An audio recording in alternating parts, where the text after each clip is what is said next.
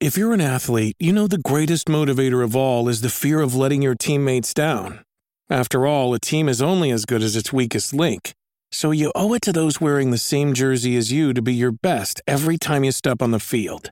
That's why there's no vape in team. When you vape, you can expose your lungs to toxic chemicals that can damage your lungs. If you're a step behind, the team's a step behind. Brought to you by The Real Cost and the FDA.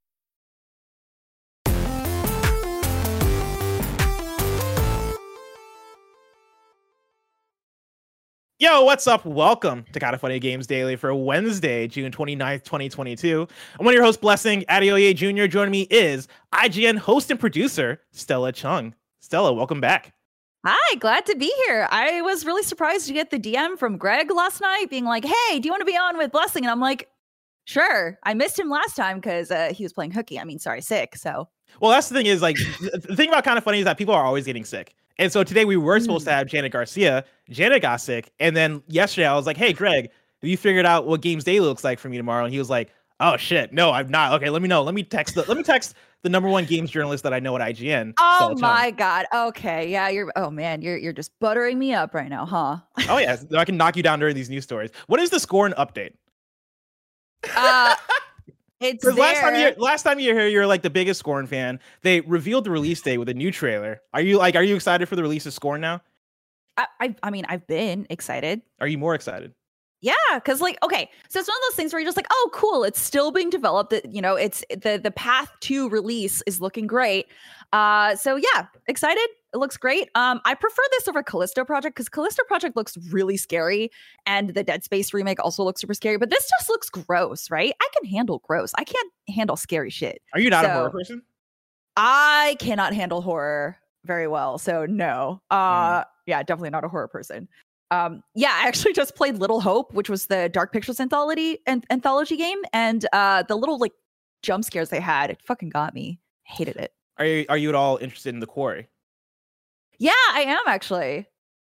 Yeah, the quarry the quarry is dope. But the thing is, like, when I go through the fucking uh, supermassive titles, right? Like, mm-hmm. the quarry is the one that kind of brought me back in a big way. Because, like, you mentioned not being into horror. I'm somebody who I'm very recently like super into horror, right? Okay. Like between Stranger Things, between what was the uh fucking house, the House on the Hill, the sh- the latest show from that from that dude. Barry, you know which one I'm talking about. The Catholic the, one. the shows that uh, Rahul are in, right? Yeah, the one, the, the oh, latest one with Rahul Kohli. Uh, uh, fuck, what is that called? Uh, Midnight Mass. Midnight yeah, Mass. Midnight thank Mass. you. Yes. Watching Midnight Mass followed by Stranger Things, followed by playing the Quarry. I was like, shit. I might be very big into horror. So right now, like Callisto Protocol is one that I'm I'm super anticipating. The Scorn mm. is also mm. like the Scorn is on my list. Not necessarily for the horror of it, but I'm I'm kind of with you that I think the gross aspects of it seem pretty interesting. Yeah. I kind of want to get my hands on on that flesh gun. Right? Oh my god, like the reload is so squelchy and shit. It's great. Anyways, yeah, we keep going. Last time I was here, people were like, "Oh, Stella's a freak," and I'm like, "Yeah, y'all been knowing." That's the brand. yeah. rock well, Stella, enough about this freaky shit. Let's talk about today's stories, which include Blizzard acquiring a new studio, Sony starting a PC gaming brand, and more because this is Kinda Funny Games Daily. Weekday at 10 a.m. live right here on twitch.tv slash Kinda Funny Games. We run you through the nerdy news you need to know about. If you're watching live, you can correct us when we get stuff wrong by going to kindafunny.com slash you're wrong. If you don't want to watch live, you can watch later on youtube.com slash kindafunnygames, roosterteeth.com, or you can listen later on podcast services around the globe by searching for Kinda Funny Games Daily. Remember, you can use Epic Creator Code Kinda Funny on all Epic Store and Epic in-game purchases like Rocket League and Fortnite to help support the channel. To be a part of the show, to patreon.com slash Kinda Funny Games or bronze members or above, get to write in. And silver members or above, get the show ad-free with the exclusive daily post show. Housekeeping for you, a new Kinda Funny games cast is up, and it is me, Greg, and Andy, and maybe one of the most chaotic games cast episodes of all time because Kevin is out, Barrett is out, and Tim was out. They were all out yesterday. Uh, so it was me, Greg, and Andy having to stitch together this, this episode with duct tape. Uh, but we talk about whether or not we're still in love with our Nintendo Switches. That is up right now on youtube.com slash Kinda Funny Games and on podcast services around the globe. We're also recording our Miss Marvel episode 4 review pretty much right now as I speak. Uh, that'll be up on youtube.com slash kinda funny and on the Screencast podcast feed. Thank you to our Patreon producers, Gordon McGuire and Fargo Brady. Today we're brought to you by Athletic Greens, but we'll tell you about that later. For now, let's begin with what is and forever will be the Roper Report. It's time for some news. We have seven stories today. A baker's dozen. And before I get into story number one, Barrett, welcome back. You're in Hawaii. Oh, thanks. Yes, I was in Hawaii until literally yesterday. How was the trip? It was great. It was a fun time. Uh, some friends came with us as well to uh, finally celebrate Alyssa and I getting married two years ago, like a couple months into the pandemic. The original plan was to like get married here, have a party here in San Francisco uh, for you know friends here and some of my family uh, back from Ohio, and then do a separate celebration in Hawaii for a lot of like Alyssa's family that can't necessarily like fly anywhere and stuff like that. Um, and now we finally got to do that two years later, so that was really exciting. And uh, uh, we, did a lot of fun stuff around the kind of party celebration, whatever you want to call it. Um, that was uh, really fun. Uh, we, we got to do some things with uh, with Dornbush uh, and uh, Yusuf, uh, friends of the show. And I saw really uh, fun pictures. I was like, damn, Yeah, I like, I, kind of want to be in. Hawaii right now. Yeah, it, it, it was a great time. uh, we'll have plenty of stories to tell uh, on this month's uh, kind of funny next gen podcast recording Oh, later shit. today, going up this Sunday for patreon.com slash kind of funny or patreon.com slash kind of funny games at the gold tier. At the Uh, gold we'll- tier. we'll- we'll you can talk write in if you're at the silver tier. Yeah, you can write in at the silver tier, but you can't watch uh, at the silver tier, but you can watch at the gold tier. Um, but yeah, we we have a, a- we went to a friend's farm um, and stuff like that. It'll Oh. be some Oh. some fun. One of the from that. one of those farms that Hawaii is well known for. yeah, oh yeah, when I think Hawaii, I just think farms. oh yeah, well, yeah. Yeah. It's a lot of farming on Hawaii. What what is, what Well- is up? Well, of course, what is up with like this Tony Hawk Pro Skater or Tony Hawk Underground? Yeah, I keep. I s- assume. oh wait, hold on. There's the link. Let me look at yeah, this. hold on. So I'll share it here through Discord. So um, we booked an Airbnb uh, for the trip, but we knew that we were flying in a day before the Airbnb was available. So we knew we had to like we had to book a, a hotel for like the first night. And there's this hotel that Alyssa's always wanted to stay at called the Royal Hawaiian. Um, and she was trying to describe it to me when she booked it, and she was like, "Yeah, it's like this, uh, like this really prominent, like really historic hotel. It's pink." And I, was, I and I had a connecting moment in my brain where I was like, "Pink hotel, Hawaii. Oh my god, it's the Oh it's the my it's God. the is the hotel from Tony That's Hawk so Underground." stupid. I That's just saw it. It's so dumb. so here we go. We've got God a damn it. we've got the um you know the very important moment from Tony Hawk's Underground. Of where course. your skater does the McTwist over the rooftops. And Dornbush and I got to see it Oh my live God. in person. stupid. That was fantastic. I so the best part is this guy with the fucking camcorder. Like, what the shit? That's fucking amazing. I so like I watched the video and I did not put it together that you had photoshopped Oh you and my Dornbush in there. I was like I'm not I like I know Well, very I know this mission. I just edited the It's like picture like It's Yeah, you just- literally you just threw it in there on. Premiere. It's like a fucking. Oh my god! Do you remember Windows Movie Maker? It's Oh, yeah. literally that. Oh, I yeah. spent I spent Just drag two and drop an minutes effect making there. it last night, and Oh that's all my I really wanted. Like when we took the picture, that was literally my vision God for it. it. I wasn't trying to put any more effort into it. That's amazing. No. I watched the video and I did not even think about the fact that it was you and Dornbush in there. That's I was so like, oh, funny. it's the NPCs watching it from the floor, and then it panned back. I they did are not. the NPCs. Yeah, we're the NPCs. That could be a cool crew name. generic white boys in Hawaii. I mean, they are the NPCs, dude. What are you talking and- about? So- if Barrett and Dornbush start a band, I would love it to be called the NPCs. Uh, people are asking why is Dornbush there. Yes. Uh, uh, for those who don't know, Dornbush, uh, again with the original wedding plans, was my best man, so that's why he came out on the trip for uh, with us. Oh yeah. That's Well, cute. congratulations, Barrett. Love that for Yeah, you congratulations for getting it in in Hawaii. in Hawaii. You gotta Yeah. you gotta love getting it in Hawaii. Oh yeah, dude.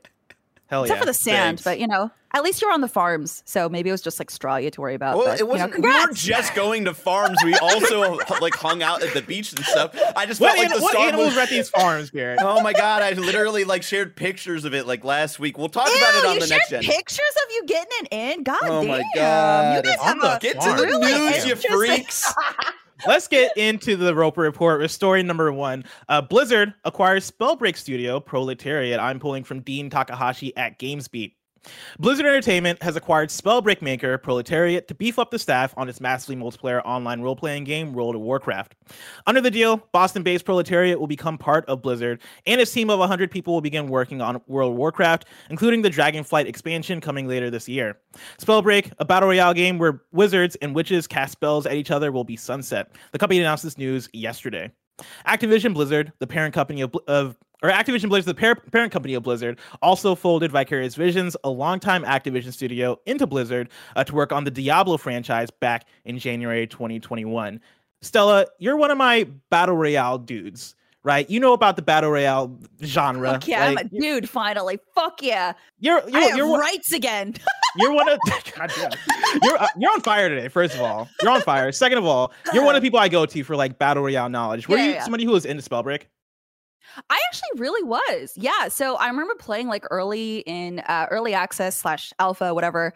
Uh, I really loved it. It obviously had some issues that it needed to iron out, but all I know is that it kept improving. But of course, I feel like Spellbreak was one of those games that kind of suffered from being out in early access for too long.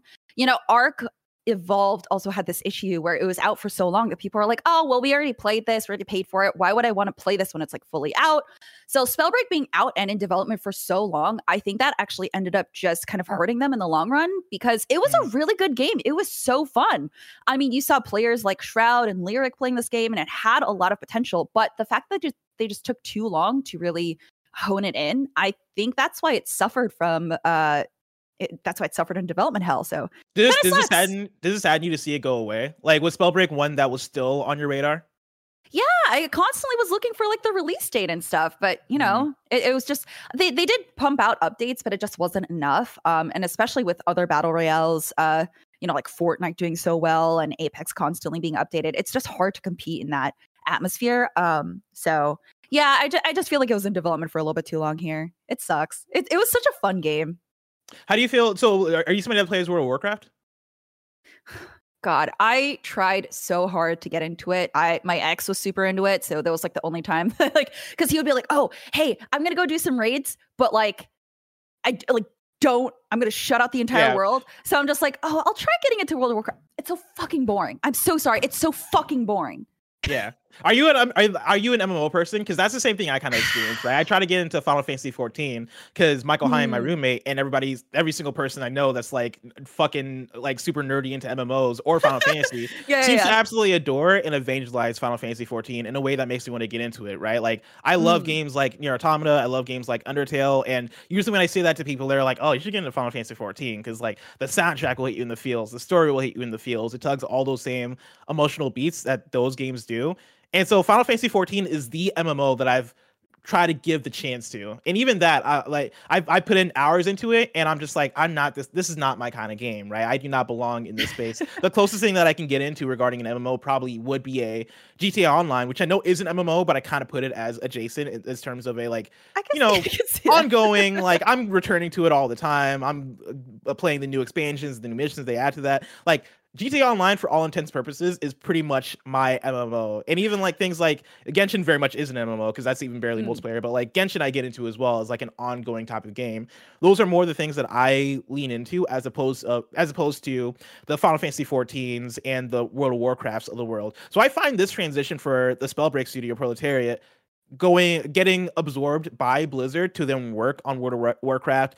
Interesting. It's not one that affects me because I wasn't really playing Spellbreak. I, I played a little bit at Yeah. launch, didn't really like it that much. I respected the the vision because it was this fantasy battle royale that was more about casting spells. Like I don't even think they had guns in the game. It was very much like here's the rock spell, here's the uh, ice spell, here's the fire spell, and it is you equipping equipping these spells and battling each other in that way, which I think is novel. I thought was Yeah. interesting and cool, but gameplay wise just didn't land with me as much. But I did know Mhm. that it had at least like if not a small audience there that was still supporting it. So seeing it get get absorbed is very interesting in a way where it's like, wow, that's kind of not random, but also random at the same time. If you know It- what I mean. No, it definitely feels random. Like, why are they going into World of Warcraft? I mean, it's good for them that they're, you know, getting bought out and they're still finding work, which is great. But it's it's a it's definitely like a a big change. But I guess it's it kind of makes sense because it's more about spells and stuff as opposed to like, hey, here's a Glock.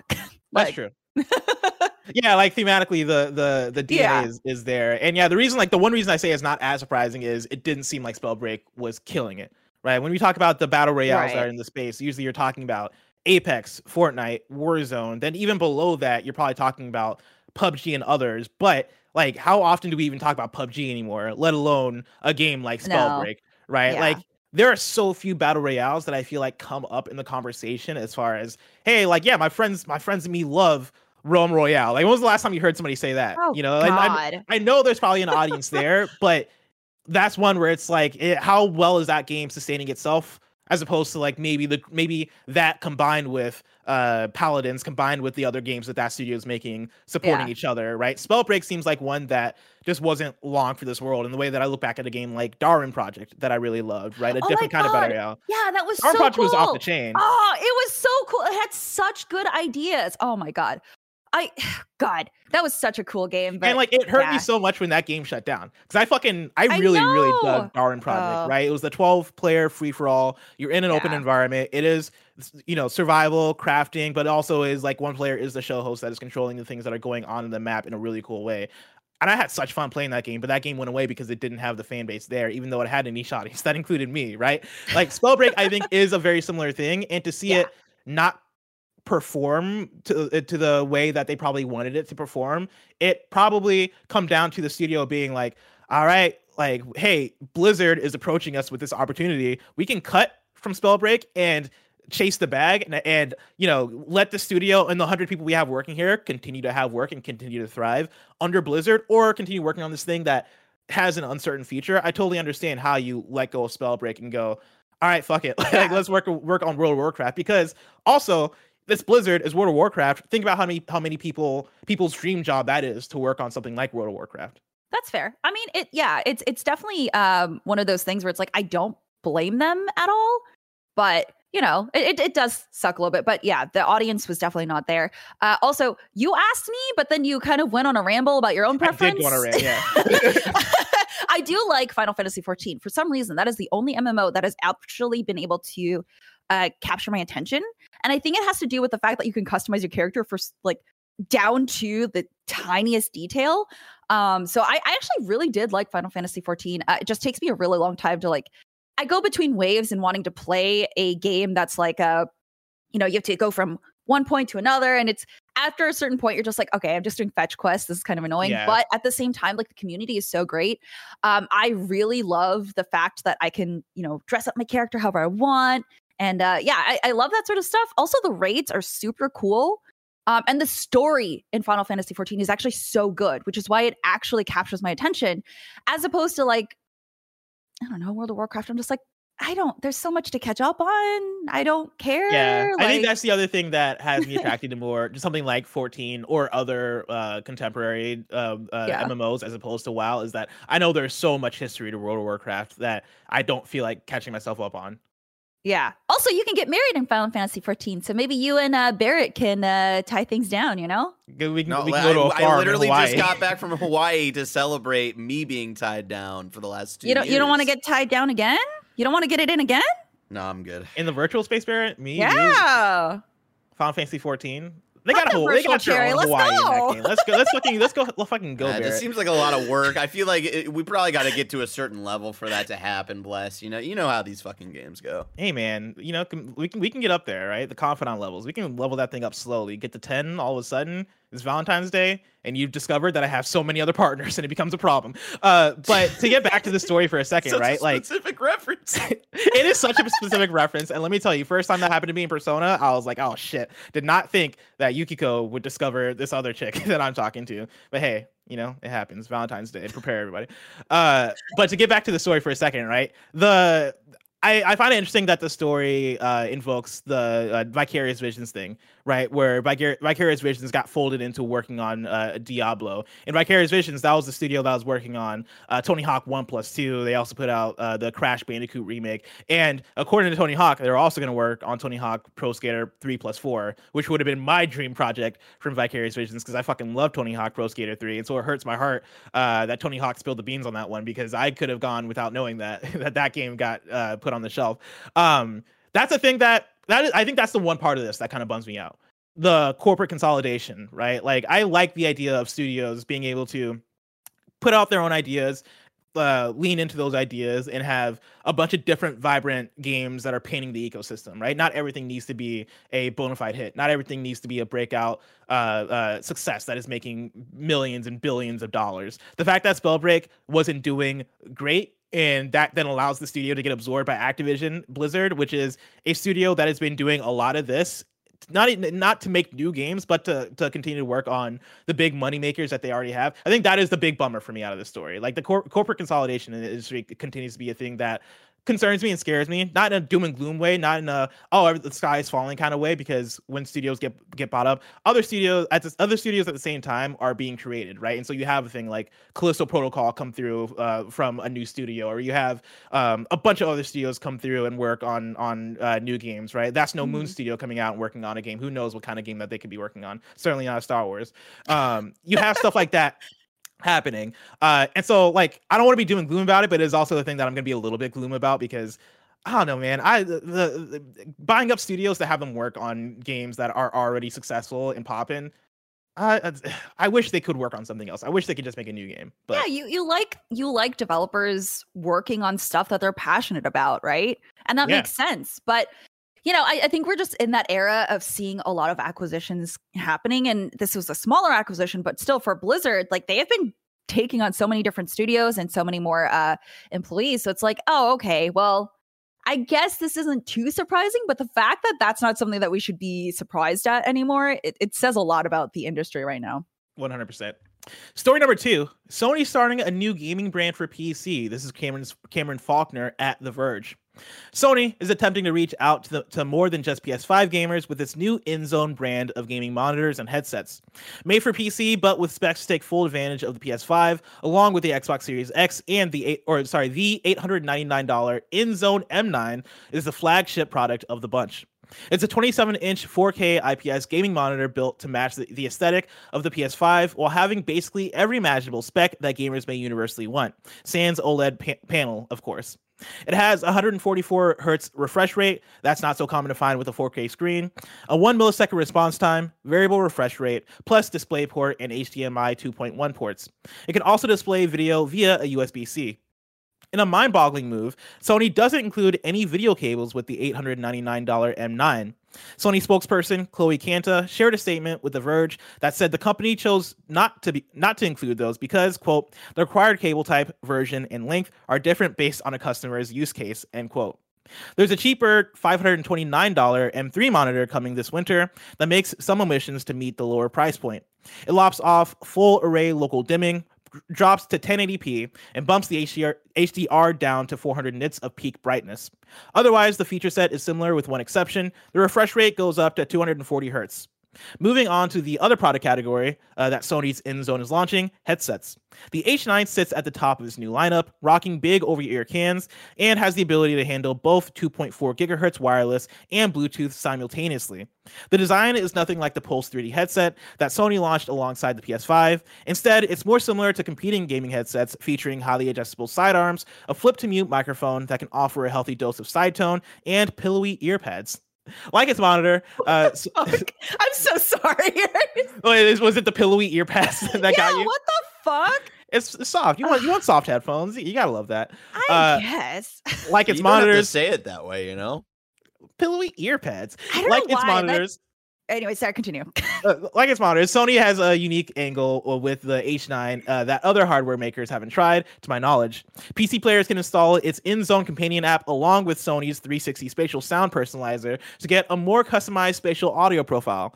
Oddly, doing this requires you to take pictures of your ears, and yes, Sony claims that doing this will actually improve audio it all comes full circle because what two years ago around this time when sony was first revealing the ps5 there was the whole I don't know if you remember this, Ella, but Mark Cerny talking in front of a fake audience of just like shadowy, shadowy figures. and he was talking, yes, this is like during GDC. He was talking about no. like all the technical hardware specs of the PS5. One of the things he talked about was the uh, strides they were making in headphone technology. And one of the things he mentioned was the fact that you'd be able to take pictures of your ears, send them to Sony, and they would be able to improve your audio quality based on the shape of your ears. No, no, no, no, no. This is someone just. This is like when they ask for like, "Hey, what shoes are you wearing?" and they secretly want feet pics. Someone has an ear. Someone has an ear fetish, and that's what they're asking for right now. Like, don't don't give them that chat. Don't give them that. I I love the different life experiences we have because, like, as you said, oh, it's like when somebody asks you like what size of shoes you're wearing. In my head, they're about to get robbed. I thought you'd literally be like, oh yeah, and then they rob you of your sh- of your shoes. Dude, I forgot like Oh how Mystery Science Theater this audience looked. It's fucking oh my hilarious god, to go this back is, to. No, this is. Oh, This was This was this such was a his time. you're GDC joking. Because this was at the beginning of pandemic when nobody knew what to do. Everybody was Well, freaking out. They were not like, "How do we do a presentation?" Not this. But yeah, Mark Cerny uh, toward the end of it, he was like, "Yeah, you can take pictures of your ears and mail it to Sony, and they'll do the thing." And now you have it. And Mail it InZone companion app to does Mark. Cerny at Sony.com. I do like the fact that it seems like, from what I understand, it is you're just installing an app, you're taking pictures of your ears, and then I assume you upload it to the app, and the app autom- automates it in some way. I assume that's how it works. Maybe they do it mail you new headphones. I have no idea, but I'm glad I'm glad to see this is actually happening, and I hope it improves audio quality because I'm totally down to do this. This sounds awesome. If I'm sending free ear pictures, it better. If it doesn't give me like custom pillowy, cushiony goodness, I don't want it. But also, I so I've been using like in ear earbuds, and this is from Sennheiser, and they're like just as great. Dude, Sennheiser is fantastic. Yeah, I just can't do the over the ear stuff anymore, especially with yeah. like glasses and stuff. So for me, it's like th- th- it's not as comfortable anymore. I don't care how pillowy it is; it's just not as comfortable because like it's still pressure on your head. So I'm just like, you know, I'm fine, I'm good. How do you feel about Sony leaning into the PC side of things, starting an actual PC brand and making actual hardware geared toward that audience? Lower the price, and then I'll think about it. Yeah, it's expensive, right? yeah, $899 for the flagship monitor. Yeah, and That's then you you you want me to send out free ear pictures? No, no, no, no, no. Pay for my ear pictures so that I can pay for that monitor, and then we'll and then we'll talk. Okay. that is I- so much money. Like I look, I love gaming, but I don't love gaming that much. You know what I mean? Like Yeah, it's a it's a it's a it's a lot of money. I do think that the idea of it is smart, right? Especially now that you're having more PlayStation first party games come to PC. Like, you know, you got Uncharted, you got uh uh I forget if Last of Us Part 1 is actually coming or not. But you have uh, you have God of War Ra- or not Ragnarok. You have God of War, the original God of War, uh 2018 coming to PC. You have like a whole Yeah. slate of games now come making their way to PC for PlayStation. And with that, doubling down and going, cool, how do we cater to the audience so that we can one make more money off that audience, but then also create an ecosystem that they can uh, subscribe to. You know, create get, get those monitors out there, get more headsets geared toward that audience, get other stuff, right? Like, what if you could double down and get PlayStation Premium and all that stuff on PC in a way that is going to engage the audience more? Um, I think I think it's smart, but yeah, I do think that there's going to be a lot of learnings in terms of cool. How do we do this and also make it viable at the same time in terms of price point and make, making sure the technology is there and everything. Yeah, you bring up a good point about how Sony is like starting to dip into PC gaming. And I I know people hate to compare the two, but I seriously think that Xbox Game Pass has given Sony an idea of what they need to be doing because for the longest time they've been so exclusive. They haven't wanted to do uh, cross-platform anything, but now they're realizing because Xbox decided to let that go and they've been uh, handling things with PC so much, they're like, ah, shit. You mean we could have tapped into this whole market? Which is why we see a lot of games coming to PC now, which is great because now that's going to expand their audience and potentially get people to buy PS5s or the next consoles whenever they realize, oh, hey, these exclusives are actually really cool. I would love to experience the other games that I missed out on that not that might not come to PC. So Sony is pretty late to the game, so we're going to see them stumbling a lot. But Yeah. at the same time, like, god damn, dude, at least throw me a cord. Jesus Christ. Yeah, no, not including the cords. Actually, is them like trying to cut costs, but also like keeping the thing at a high price. we which is- gave you a cord wild. when you got the PS5. Just deal with it. Yeah, just deal with it. But like, I I- here's here's what I will say is I think having those multiple price points could work in their favor. The only flaw with it is that they don't have anything that is at a low price point right now. Like I feel like for them it is medium and high. Yeah. You know, they are for the PC stuff, they are going for it seems like high spec, right? It seems like this monitor is awesome. You know, all the stuff that they talk about. I watched through the The Verge has a video um, that they put up on their channel, kind of previewing the whole thing. And it seems really cool. It seems like these are top-notch monitors that you can get. And so for somebody who is in the market for that, that's not me, right? I'm not I don't have $899 for a monitor. People do, right? And the people that are out there that do have that, I'm sure we'll look at, at this as a oh shit, dude, this sounds awesome. Let me get in there. And then maybe if they're not already in the PlayStation ecosystem, being able to buy in at that high at that high price point might make them look at the PlayStation 5 and go, "Oh man, let me get into in that at a medium price point." The thing is, there's not a low price point option for PlayStation right now, and maybe because they're in the lead, maybe because they've been killing it, they might not need one. But when you switch over and you look at Xbox, for example, right, you have the Series S, which is great for a group of people group of people that want to hop into next gen or current gen and want to experience the next gen titles without paying up all the money for the 4K, 60 FPS, all that shit. If they want to hop in at a higher price point, they can then hop in at Xbox Series X. But then also coming up, you have uh, Xbox Cloud Gaming coming to Samsung TVs and coming to yeah. what like many devices that you may already own, right? And that's only going to con- continue to proliferate. And so you have on Xbox all these different entry points that, that you can get price wise that makes it i think real easy for people to lean or get into that ecosystem whereas for playstation it is here's a lot of money you can spend now on and not even for playstation it's sony because i think InZone is going to be very separate from playstation but for sony you have here's the pc stuff that you can pay a lot of money for when, when you're talking about the pc gaming brand stuff and then you here's ps5 that you can get for $500 which is still a lot of money uh... but I, I, I think you might want to get in a lower price option, and maybe the diskless there. Yeah, that no, that's that seems kind of scummy. that's scummy as shit. So no.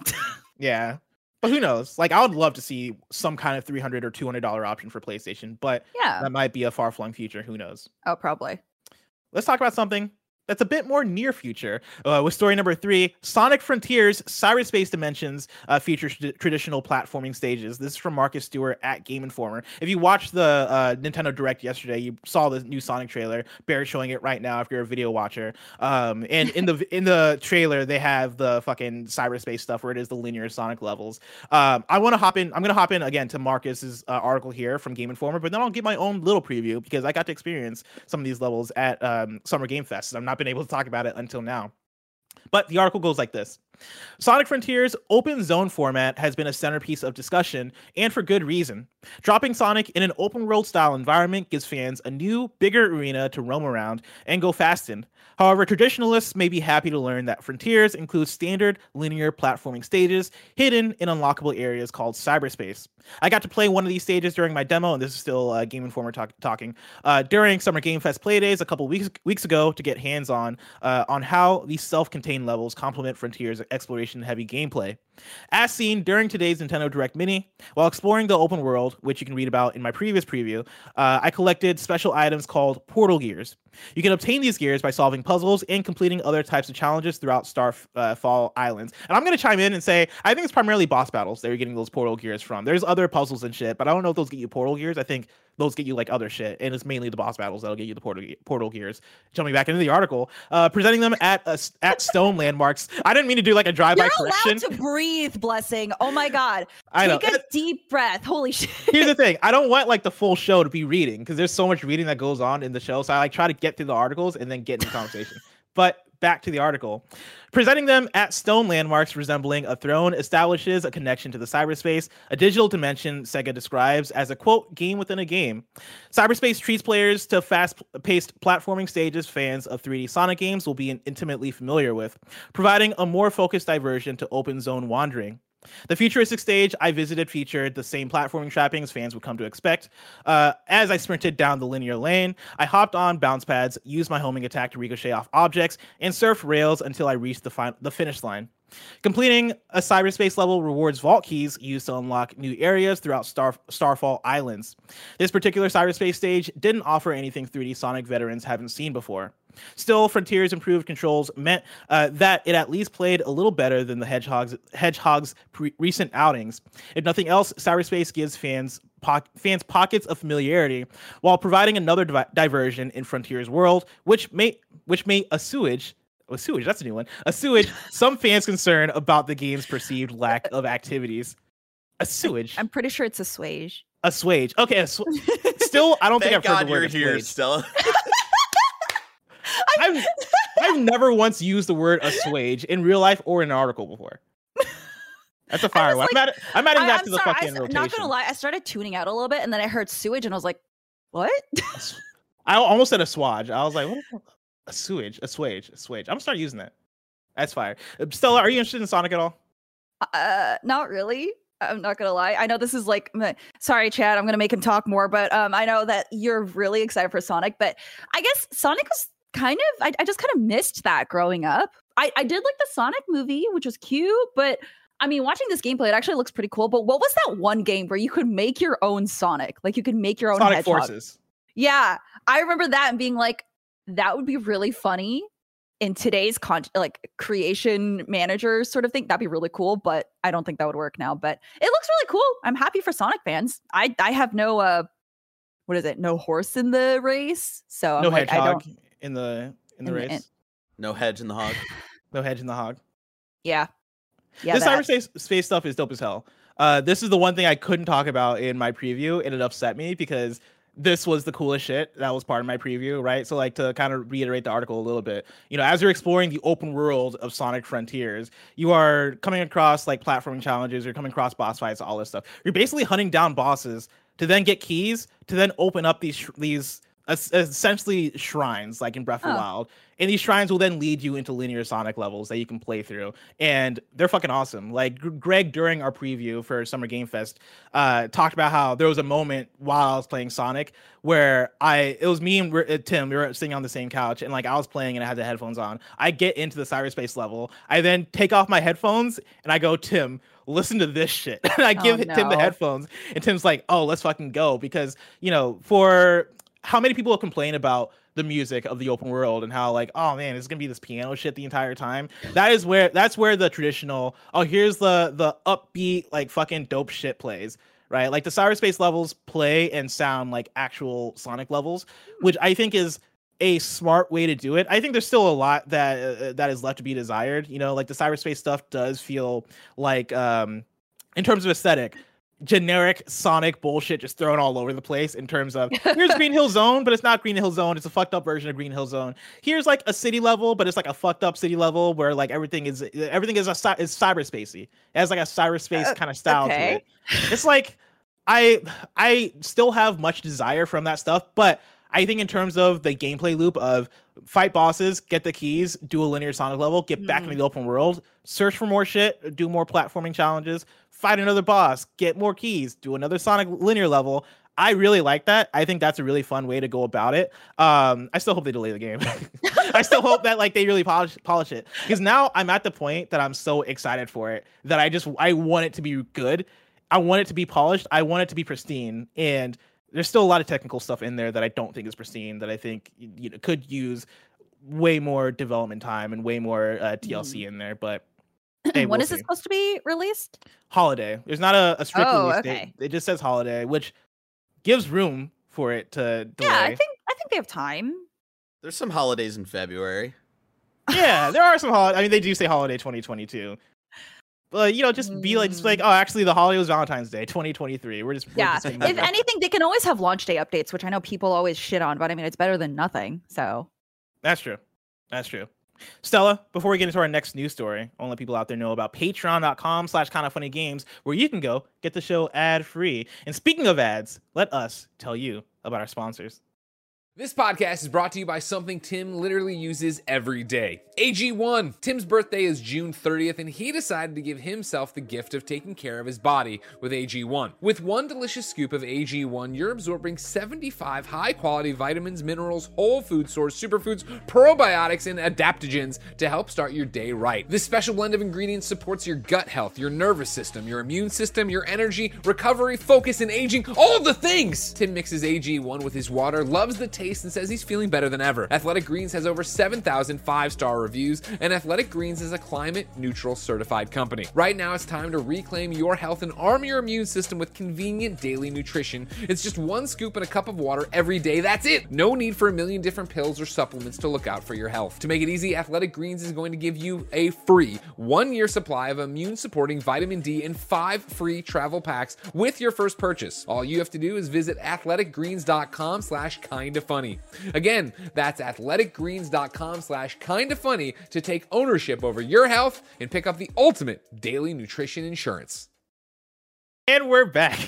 Hey, Barrett is doing his best. What's up, Stella? since Barrett won't marry you in Final Fantasy 14, you can get your vitamin D dose with Athletic Greens. With Athletic Greens. Ah, there you go. Hey.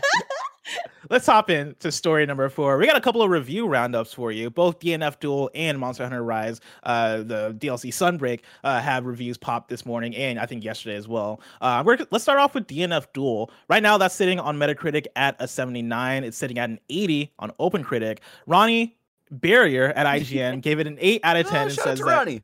Yeah, Shout out to Ronnie. love Ronnie. absolutely adore. I don't know who Ronnie is, but I, I adore him because this is a pretty good review. Uh, DNF Duel's simplified inputs make it a great game for beginners to pick up. Press a few buttons and get right into the action. However, that simplicity doesn't mean it's it all it isn't also a great game to play play online after you really understand the complex mechanics underneath those inputs and how any two characters interact with one another. Getting from that first point to the second may dissolve into a series of frustrating knowledge checks until you learn the hard way that uh, you can you can the hard way what you can and can't do. But on the other side of the grind is a fun fighting game with enough hidden depth to hopefully sustain a player base that thrives on continued discovery. And then Connor Makar at video game at uh, VG247 gave it four out of five stars and says DNF is a perplexing cocktail of well implemented accessibility options that make it pleasing to the senses on the initial sip. Keep drinking, and you'll be confronted with a bewildering mix of intense flavors. Uh, I love how metaphorical Uh, this is okay. that will surprise everyone. That's, hey, VG 24 7 get into the writer's bag when they're writing a review, all right? This is an IGN. This is where the poetry comes out. Uh, an intense mix of flavors that will surprise everyone. Uh, hit the spot for some and revolt others. Drink deeper still, and you'll see the full depth of the glass with subtle tones that you can spend hours figuring it out. In an, in an industry slowly and often clumsily stomping towards some nebulous, washed out esports future where it feels as though all games must be perfectly balanced with big bucks competitive gaming in mind, I'm happy that some developers like Eighting and Arc System Works remain willing to make games that are still a little jank, still a little busted. DNF Duel is unapologetic and a lot of fun. For Dungeon Fighter fans, this is obviously a great purchase. For fans of the genre, the same thing goes. Stella, are you a fighting game person at all? Nope. Do you have it? Have you, have you peeped DNF Duel at all? I have not. I, I know that uh, Ronnie was working on the uh, review, so that's like all I knew about it. Um, I know that also uh, Mitchell Saltzman at IGN is also a huge uh, fighting game uh, player, but I I don't know. I just I liked Killer Instinct, which was super fun, but I'm just not very good at these games. So uh, yeah, I, I never really got into them. I think the art style looks cool, but you know, That's the thing is, Arc System Works. Uh, like if they get everything, every single thing wrong, they'll still get art art style right. Like they they know how to Oh, make yeah. a game look good, whether it's Dragon Ball FighterZ, whether it's Guilty Gear Strive, or whether it's this. Mhm. Like this game looks gorgeous, and I love that you mentioned Mitchell Saltzman because Mitchell Saltzman is one that uh, is a dude who I play fighting games with here and there because we're all in like a Games Press fighting games Discord, and so like usually when we're reviewing games like this, we'll go to the Discord and be like, "Yo, who has X Y Z? All right, let's battle. Let's let's let's squad up." Ah, Uh, okay. sadly, didn't get to do that much with this because the online wasn't turned on uh, pre-release, and so like I've o- I've only had to wait until the game was actually out to play online a little bit, and that's actually when I Mm. started playing. Period. And th- this is one that I want to spend a little bit more time with, but I'm not as engaged with as much as I was engaged with Guilty Gear Strive and, and Arc System Works games of the past. Like it looks cool. It has that uh, that Arc Systems games feel, which means like it's a good feeling fighting game if you love 2D fighters. The thing for me is that the balancing so far feels a bit aggressively uh, aggressive for newcomers. In a way where they do the thing they do the cool thing where they kind of simplify the the move set in terms of uh if you press x x is basically your special button. So you press right x you press down x you're you're uh, executing moves similar to smash bros right it's that easy you're not having to worry about all these quarter circles or all, all these advanced inputs Dude, the- fuck the quarter circles. Holy shit. yeah like and that, that's the thing is for new for newcomers or more casual players like that's gonna be such a great thing Oh, yeah. but I'm, I've been getting my ass kicked by people who people who pick up certain characters that are good at spamming projectiles and just just like fucking go off. Like there's a character, I think her name might be Launcher or something along those lines, but every single one of her moves is a projectile move, and that was my first person that I fought on ranked uh, against a player. Oh, And. I tell you Okay. that the whole match was the, just them throwing shit at me one after the other and me playing as this as this character who like I had gone through arcade with. I played in the beta as well, and I was doing fa- fairly decent with them. And I like I, I did a little bit of the story mode, hopped into online with that character, fought against Launcher, and was just getting my shit kicked in in a way that just wasn't fun because I was sitting there like I don't know how to get out of this. I am just Yeah. getting rained on, right? Yeah. And like you know, I like. I hopped into other online matches too and fared a little bit better, but it was the thing of ah, oh, there's something that just doesn't feel as fluid in this game compared to other games like compared to like even Guilty Gear Strive, because I think that is the easiest comparison when you're talking about Arc system systems mm. works. Uh, the balancing feels a bit ag- aggressive once you like get past that first hill, and then I think there comes a place where you emerge on that higher tier, and it's like, cool, now I'm ready to compete. Now that I am among like the people that know how this fucking game works and know knows how it plays, I'm ready to compete. But I think for I think for a fighting game experience, you want it you want it to have a steady flow of progression oh, where yeah none of those points feel super frustrating, whether you're at the beginning or you're at the middle, right? You don't want the only people to be having fun in your game to be the people at the higher tiers or the people that know how to spam shit. Um, that said, you know, again, the game is pretty. Uh, the movement feels great. The characters I think are awesome. I like the different move sets. Um, it seems like if you're a Dungeon Fighter fan, you're going to be into this because this game is based off of the Dungeon Fighter franchise. Uh, but right now, if I had to recommend a fighting game from Arc System Works, I'd be like, I don't know, man, go back and play Guilty Gear Strive because Guilty Gear Strive still has it. And also, I think there was an update recently that um, uh, will appeal to people that are, are looking to jump in with something with newer content. But that's DNF Duel. Stella, let's talk about Monster Hunter Rise Sunbreak. Are you a Monster Hunter person? oh, I used to play Monster Hunter World a lot. So for some reason, Rise didn't resonate with me as uh, as much as World did. I think mm. maybe because of the uh, it was originally on the Switch, and I was like, oh, I don't really like this as much. Um, I know it went back to the more classic Monster Hunter uh, mechanics, which is probably why it didn't resonate. It didn't resonate with me as much. Um, but yeah, I, I really liked the more modernized uh, Monster Hunter World. So yeah, I, I, for this roundup, I want to bring in one review from Tom Marks at IGN. I uh, Tom, hey, I know us, that guy. Tom is lovely. I met Tom once at a Persona He's Five so sweet. Royal yeah. Review event, and he is the sweetest person I've ever met. Uh, so nicest. shout out to Tom Marks. Uh, right now, MH MH Rise Sunbreak is sitting at an 86 on Metacritic and 89 on OpenCritic, and yeah, IGN gave it a seven out of 10. This is Tom Marks. Monster Hunter Rise Sunbreak is a relatively simple expansion, but that doesn't mean it isn't a whole lot of fun. The new and returning monsters and locales are all top notch, and the renewed grind is one I'm excited to spend lots more time in.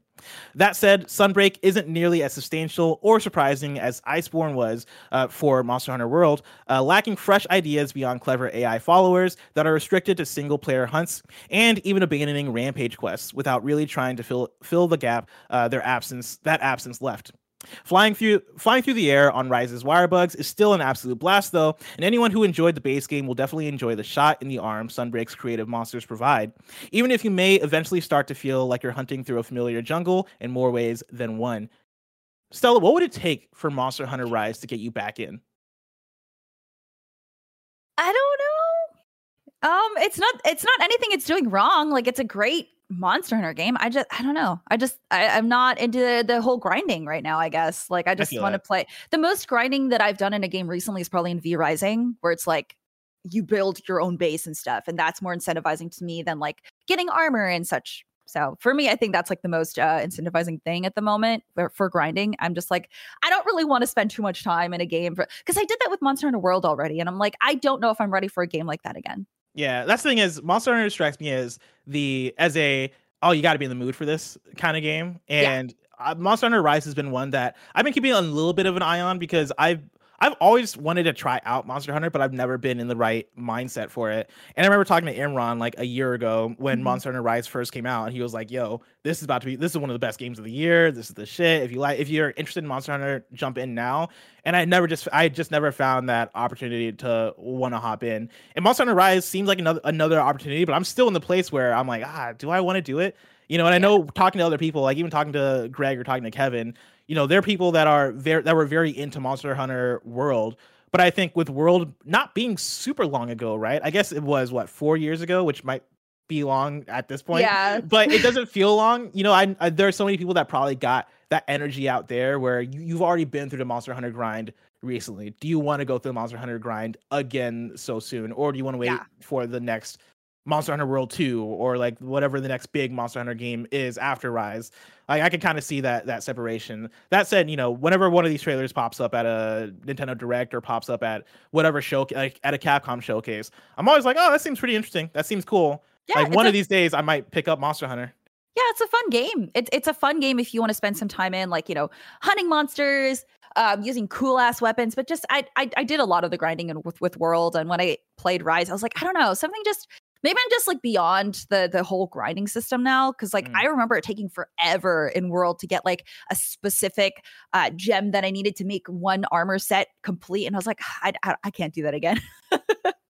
Story number five Skull and Bones appears to be arriving in November. This is Ryan Dinsdale at IGN. Ubisoft's open world pirate game Skull and Bones will reportedly release on November 8th after years of troubled development.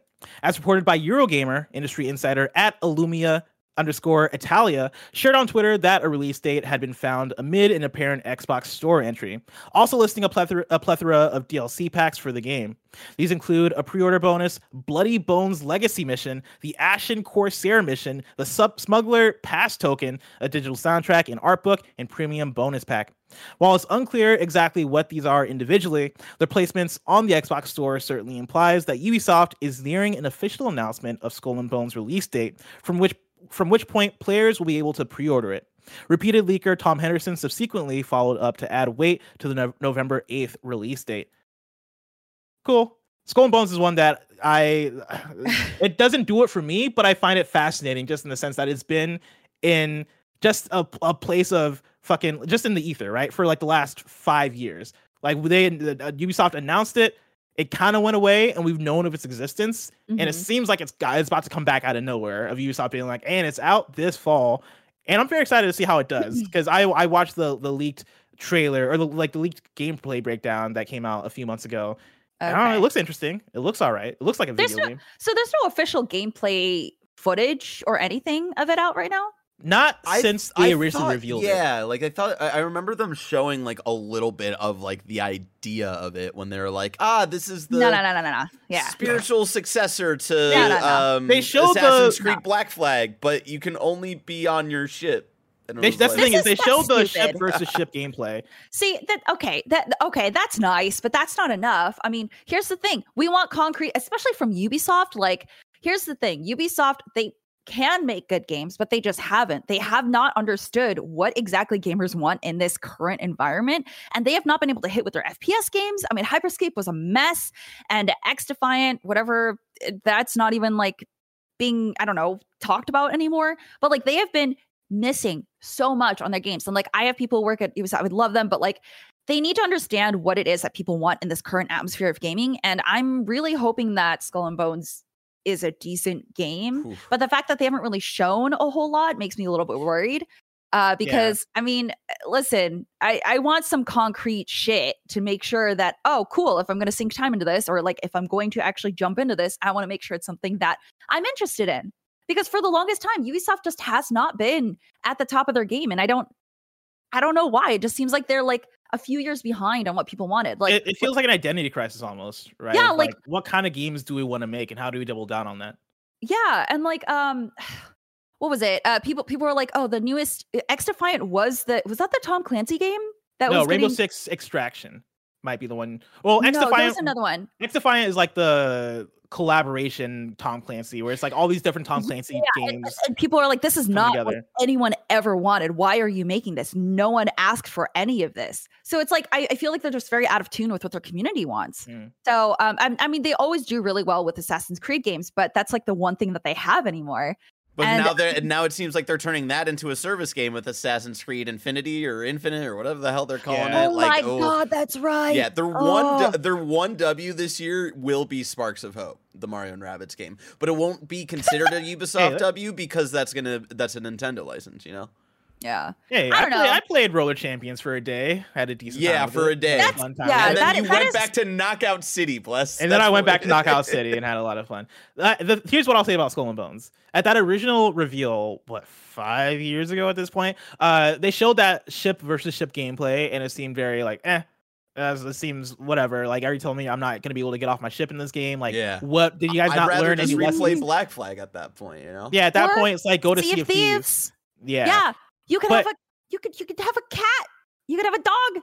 And the, and this is this is what I'll say though. In the leaked gameplay that was leaked a few months ago, it does it does seem like they're answering for a lot of people's complaints with that original thing. Like it seems like they went back and revamped a lot of those ideas and try to lean into more Sea of Thieves ish type gameplay.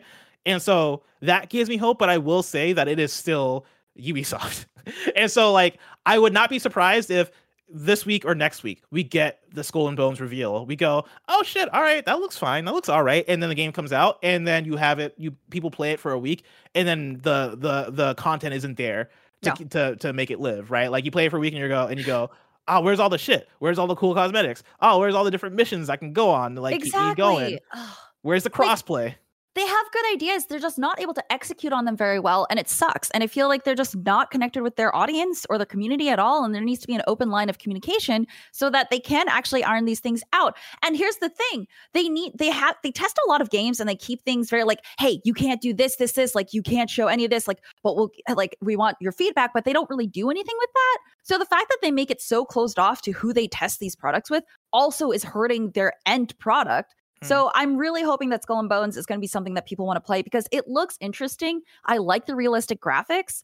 So I'm kind of hopeful, but at the same time, I see Ubisoft and I'm like, mm, I'm going to be very hesitant about this. So Well, Stella, let me sprinkle in some positive Ubisoft news for you. With story number six, Mario plus Rabbids Sparks of Hope uh, get some new details. This is Chastity Vicencio, the homie, at news.ubisoft.com. Mario plus Rabbids Sparks of Hope is coming to Nintendo Switch on October 20th, bringing back beloved heroes Mario, Rabbid Peach, and Rabbid Luigi, and teaming up with them, new allies, including a very unexpected one, Bowser. Bowser brings his explosive set of skills to his team as he fights alongside Mario to free his bewitched minions from the grasp of the mysterious entity known as Cursa. During today's Mario plus Rabbids Sparks of Hope showcase, Ubisoft announced that new composers were joining the adventure. Legendary composer Yoko Shimomura and the multi multi award winning Gareth Coker. Acclaimed video game composer Grant Kirkhope also returns to the franchise after masterfully scoring Mario plus Rabbids Kingdom Battle. Let me tell you, Stella, mm. Ma- when it comes to Mario plus Rabbids, I, that's not really my type of game. I'm not like a real time strategy person whatsoever. I usually look at those games and I go, ugh, trash pile. not for me. I'm not playing this bullshit. I did have a passive interest in Mario plus Rabbids Kingdom Battle, uh, especially last year when they first announced Sparks of Hope. I infamously down I infamously bought the game on a stream, downloaded it, and then just did not touch it.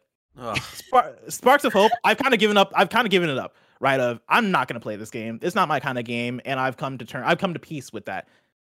Here's what I'll say: this fucking this fucking award winning cast of composers is making me go, oh shit, I might need to play this shit. Because you're you're telling so me cute. you're telling me Yoko Shimomura, the composer of Kingdom Hearts, fantastic, fantastic soundtracks on them ones. Gareth Coker, who's done such classics as Ori and the Blind Forest and Ori and the Will of the Wisp, and then returning Grant Kirkhope, the GOAT, who's done Banjo and DK64 and a fucking uh, a million amount of fu- fucking fantastic soundtracks from where? That is an amazing lineup of composers.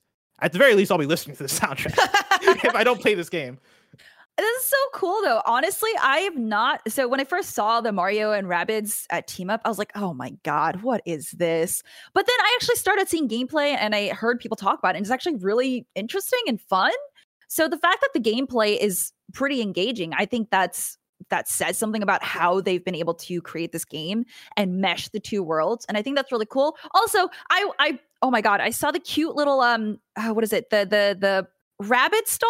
So cute. I want a plushie of that. Oh yeah, the rabbit I want a plushie. Yes, I want a plushie of that. It's so cute. I, The I- Rabbid Luma is adorable. I will say, Oh. as someone uh, definitely not into games like XCOM and stuff, I, I really gravitated towards uh, Kingdom Battle, the first one, and, and like this is Mm. definitely like a, a highly anticipated game for for me this year. Probably out of all of the uh, the new games coming out this year, it's probably my most anticipated as of right now. Maybe Ragnarok comes out this year. I wish I was more into this kind of game because like the art style It's is dope, man. fantastic. It's really great. I think you should give it another shot.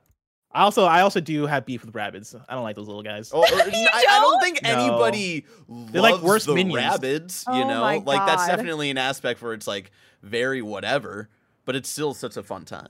Wait, Like- so this plays like XCOM then? Yeah, the first one is like literally grid based. Uh, oh XCOM. my god. Hold on. So Yeah. so my boyfriend plays XCOM and loves those games. I think I'm going to have to make him play this game. Do it. oh my god, this looks that that's so dumb. I love it.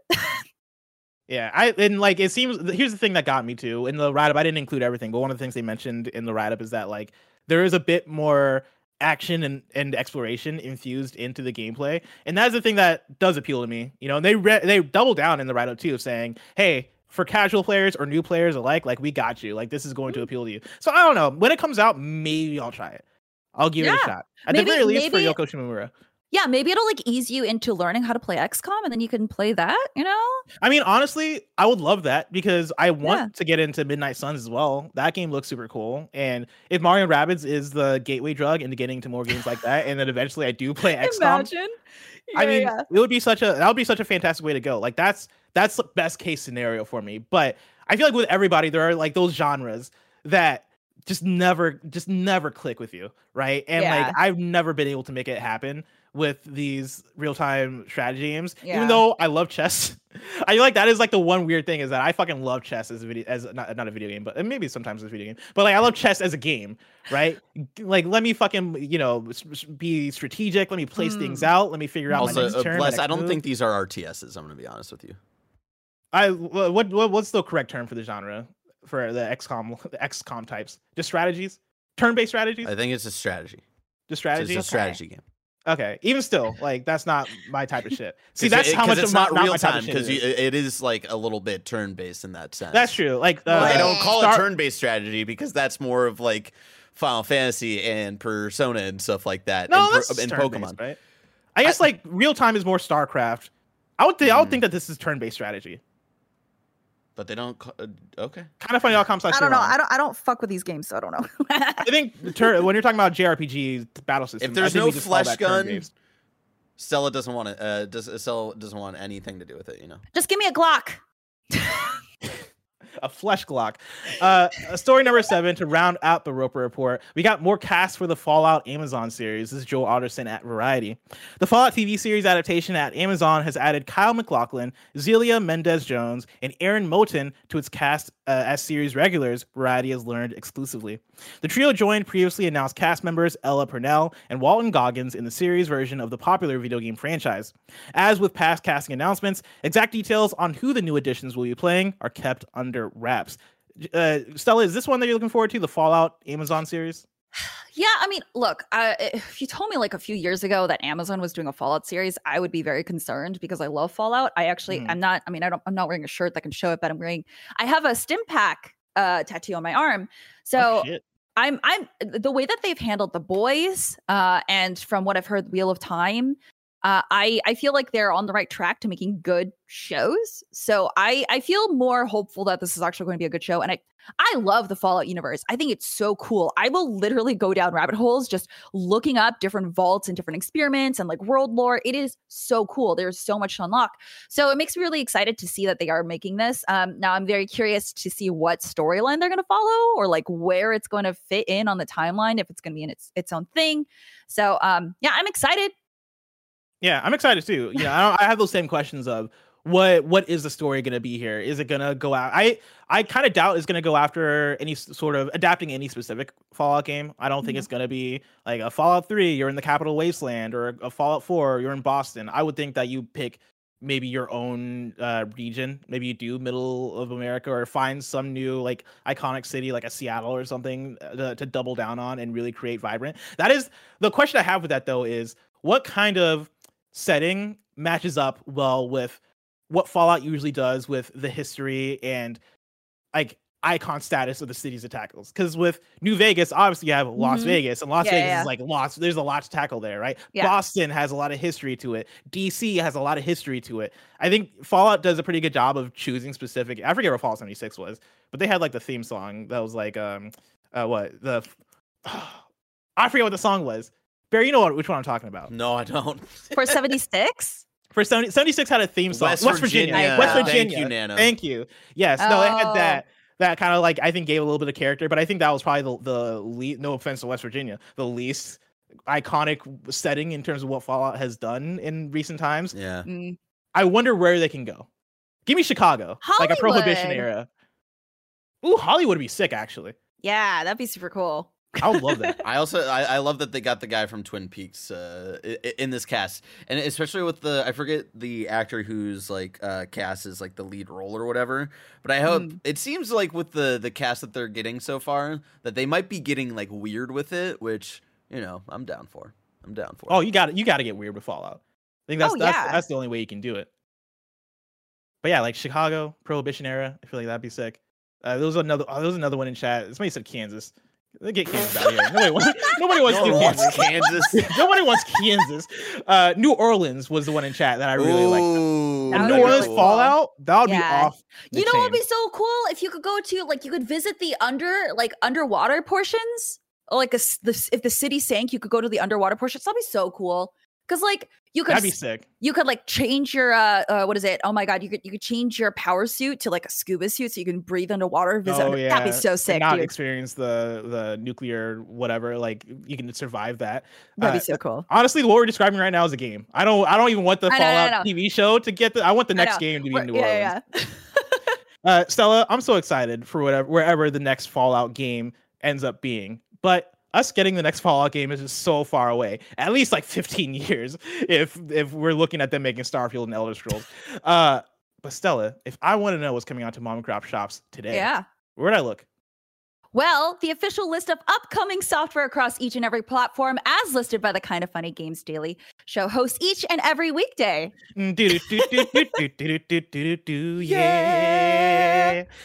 Out today, we got Corpse Factory for Switch and PC, Hillbilly Doomsday for Switch, Xbox, and PlayStation, The Legend of Boombo for Switch, Xbox, PlayStation, and PC, and then Pachi Pachi 2 on a roll for Bless, PS5 I need a spell check on the legend of Boombo. Uh, Boom, Boombo is spelled B U M dash Bumbo. Bumbo. I like Bumbo? Bumbo. The legend of Bumbo. Bumbo. All right. B hold U on, M I'm- dash B O. Why does this look like? Oh, it's a. Pre- is it a prequel to Binding? Uh, uh, Binding of Isaac. Bising? Binding of Isaac. There's no way it's a prequel to. I Binding of think Isaac. it is. Hold on. Let, Wait, pull it it up. actually? Yeah, I'm. There's no on, I'm pulling it up. I'm pulling it up. oh Oh my god. Oh my god. Huh. But oh, it's a different genre though. Yeah. Oh, I've never heard of this. dude, It's this it's, is it's one of those real time strategies. Stop. Shut the fuck up, Bless. yes. Shut up. Oh my god. Ah This shit. This is this is kind of cool. Oh, someone says Oh, hey, not a. blessing. Mm. No, go ahead, What? Sal. Oh no, the moment's passed. it was gonna be some fleshy or perverted bullshit. Yeah, probably. nah, there there was poop all over, and then I was like, "Oh, blessing! I didn't know you made it into a video game." But anyway. Oh, how fucking dare you? How fucking Wow. dare you? Wow. Wow. Well, Consider this your last games daily. Bear, what was that you gonna say? Uh, someone in the chat says not a prequel technically, but related. okay. Interesting. Well, there you have it. The New dates for you. Boombo. Tombstar, the bullet hell space western shooter from Crossy Road developer Andy Sum and and Co. is coming to Steam on July 20th, and then Star Ocean 6: The Divine Force is launching on, on October 27th. Uh, deal of the day for you: PS Plus Essential Games lineup has been confirmed. You're getting Crash 4, It's About Time, uh, Dark Pictures Anthology, Man of Medan, and then Arcadegeddon. Those are your PS Plus games for the next month, so get hyped for that. Now it's time for kindafunny.com slash you're wrong, where you write in, let us know what we got wrong as we got it wrong, so we can correct it for those watching later on youtube.com slash kindafunnygames and listening later on podcast services around the globe, globe, globe, globe, globe. Uh, Golden Spider says Mario plus Rabbids is a turn-based strategy like XCOM and Civ. A real-time strategy is like StarCraft, Total War, etc. I appreciate that. I think that's the gospel we're going with because that sounds right. Nah, the science Did that doesn't add up. description? Did that description uh, assuage you? It did. It, it assuaged me, Stella. It assuaged me. Listen, I don't come to work at 10 a.m. to be bullied on the middle of a show. All right, it's a sewage, That's and I'm exactly saying by what it. you do. Why not? Listen, I get paid money to get bullied, so I'm down with it. All right, I'm down for it. Uh, tomorrow's hosts for Kind of Funny Games Daily are Greg and Mike Bithell. So get hyped for that. If you're watching this live right now on Twitch, after this is some Disney Mirrorverse uh, for a sponsored stream with Greg, Tim, and Mike. Then afterwards, you're getting some Cycle Frontier. If you want to catch that stream later, you can subscribe to youtube.com slash kind of funny plays. Remember this has been kind of funny games daily every weekday live right here on twitch.tv slash kind of funny games we run you through the nerdy news you need to know about we have a Patreon post show for those that are subbed at the silver level of patreon.com slash kind of funny games. So stick around for that. Otherwise, but actually before I before I check off, uh Stella, where can people find you? yeah, god damn it. Uh, you can find me everywhere at Parallax Stella. I stream and uh, every day after work. Sometimes I stream with uh, Blessing, and we talk about butts a lot uh, after hours, so that's great. Uh, yeah, I and you can find you me. You play a lot of Apex. I do. I do a You're lot of Apex, Apex. god. I play a lot of Apex, but I've actually been getting into V Rising. Um, I've actually been going back to Minecraft too because it's it's such a chill game. Oh. Yeah. Oh yeah. Um, what is yeah, the latest big project you've uh, you've worked on for work? Oh any god, reviews? Any cool articles? Any cool th- things? You're are you you do the daily fix, correct? I, I do the compete fix, so that's The our esports fix. fix. Yeah, so that's every Monday. Um, but I am actually working on after this. I'm going to go back to work and work on a uh, Outriders World Slayer tips and tricks video. So y'all can uh, keep an eye out on that for at IGN.com. So yeah, Hell yeah. We got a post show to do. So until next time, it's been our pleasure to serve you. Game Daily.